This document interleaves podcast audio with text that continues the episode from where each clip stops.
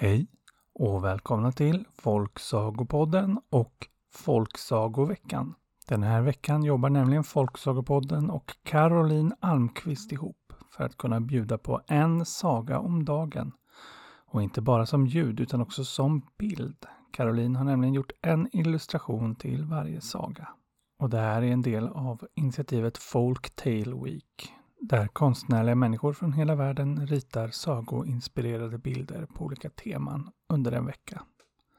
Och dagens tema är Rebel, alltså rebell. Och huvudpersonen i dagens saga, hon är verkligen en rebell. Hon går emot allt vad bondtanter får göra.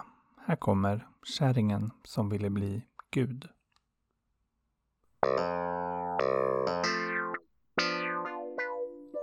Det var en gång en gubbe som satt och metade. Han hade suttit länge och inte fått någon napp. Men plötsligt så bet något tag i kroken. Och tänk så förvånad han blev när han drog upp den största gäddan han någonsin sett. Nu blir det fest där hemma, tänkte han. Men just som han skulle skära huvudet av gäddan så sa den till honom. Nej, döda mig inte. Jag är ingen vanlig gädda, jag är en förtrollad prins. Ja, och då kunde ju gubben inte gärna skära huvudet av gäddan. Så han släppte ner den i vattnet igen och den stack upp huvudet och sa Tack för att du skonat mig. Och då tänkte gubben att idag var nog fiskelyckan slut, så han gick hem igen. Där hemma i det lilla torpet väntade hans fru och undrade hur det hade gått med fiskelyckan. Nej, inte en fisk på hela dagen, sa gubben.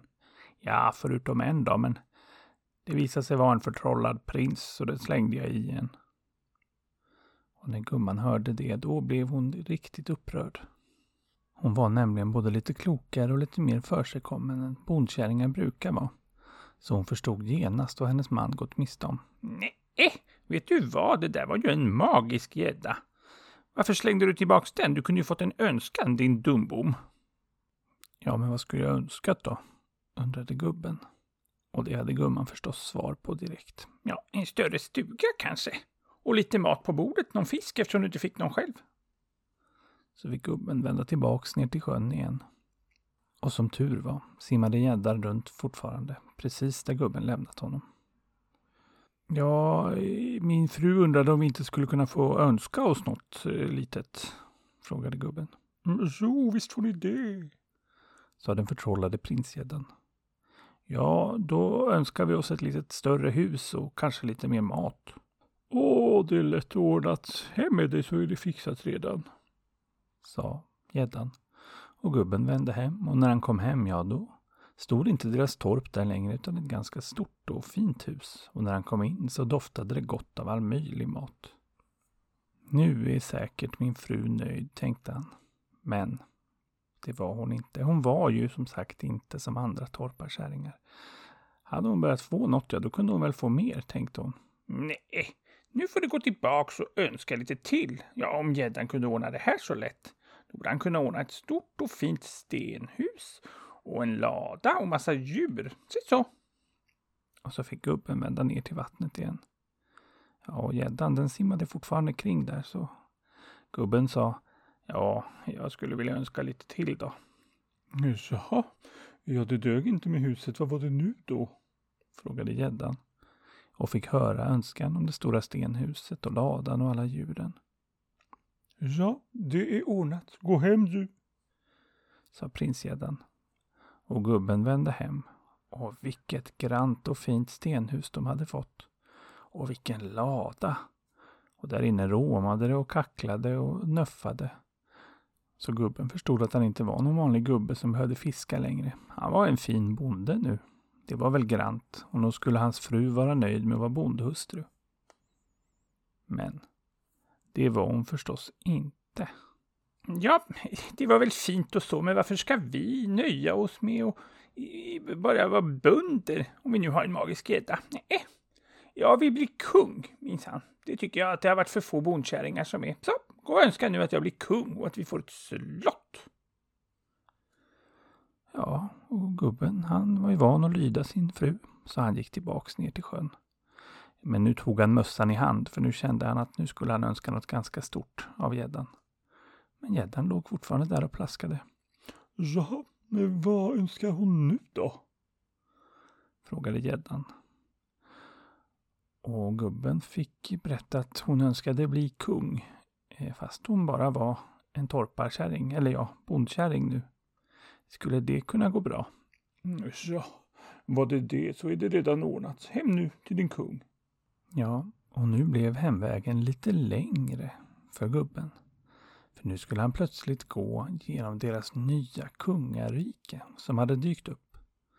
Tills han kom till ett stort och grant slott. Och där inne hittade han sin fru sittande på en tron med kungakronan på huvudet. Ja, men nu var hon väl ändå nöjd. Hon hade blivit kung och allt. Men det var hon förstås inte. Nej, det är ju kul att ha ett kungarik och bestämma över sådär, men varför ska jag nöja mig med det? Och så kronan, den är ju fin, men jag vill ha en större hatt. Jag skulle vilja bli påve. Det måste han väl kunna ordna. Din gädda. Åh, oh, önska nu. Påve ska jag bli. Ja, och nu tyckte gubben kanske att gumman tog i lite väl hårt, men eh, han lydde sin fru och traskade tillbaks ner till vattnet, där gäddan låg och plaskade. Var hon inte nöjd med sin kungakrona? frågade den förtrollade prinsen.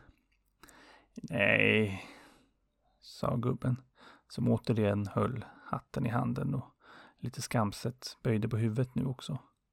Hon eh, skulle vilja bli påve, sa han.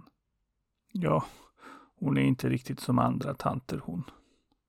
Försökte gubben förklara, men gäddan, han sa bara. Alltså påve, ja, då får vi väl ordna det. Gå hem du, till din påvinna. Och så fick gubben vända om. Och nu var det inte längre ett slott de bodde i, utan en stor, pampig katedral med högt till tak och fylld av levande ljus. Och där inne, på en tron, satt hans fru med en stor hög hatt och en mantel av guld och en lång stav. Och utanför stod det massvis av människor som ville lämna över dyrbara gåvor och bli välsignade utav påven. Nu var hon väl ändå nöjd, tänkte gubben. Men det var hon förstås inte.